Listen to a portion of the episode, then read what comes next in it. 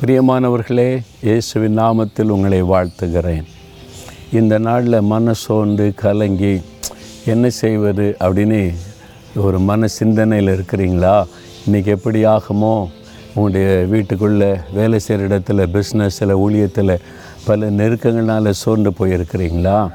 அல்லது நடந்த சம்பவங்கள் உங்களை பாதிச்சிருக்கிறா ஆண்டவர் உங்களுக்கு என்ன வாக்கு கொடுக்குறார் தெரியுமா? செப்பனியா மூன்றாம் அதிகாரம் பத்தொன்பதாம் வசனத்தில் அவர்கள் வெட்கம் அனுபவித்த சகல தேசங்களிலும் அவர்களுக்கு புகழ்ச்சியும் கீர்த்தியும் உண்டாக செய்வேன்.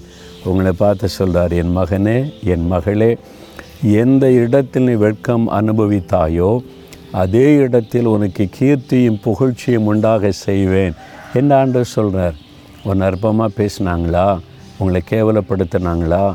உங்களை அசட்டை குடும்பத்தார் கூட வேலை செய்கிறவங்க ஊழியத்தில் நெருக்கப்பட்டு அசட்டை பண்ணப்பட்டு கலங்கி போயிட்டீங்களா?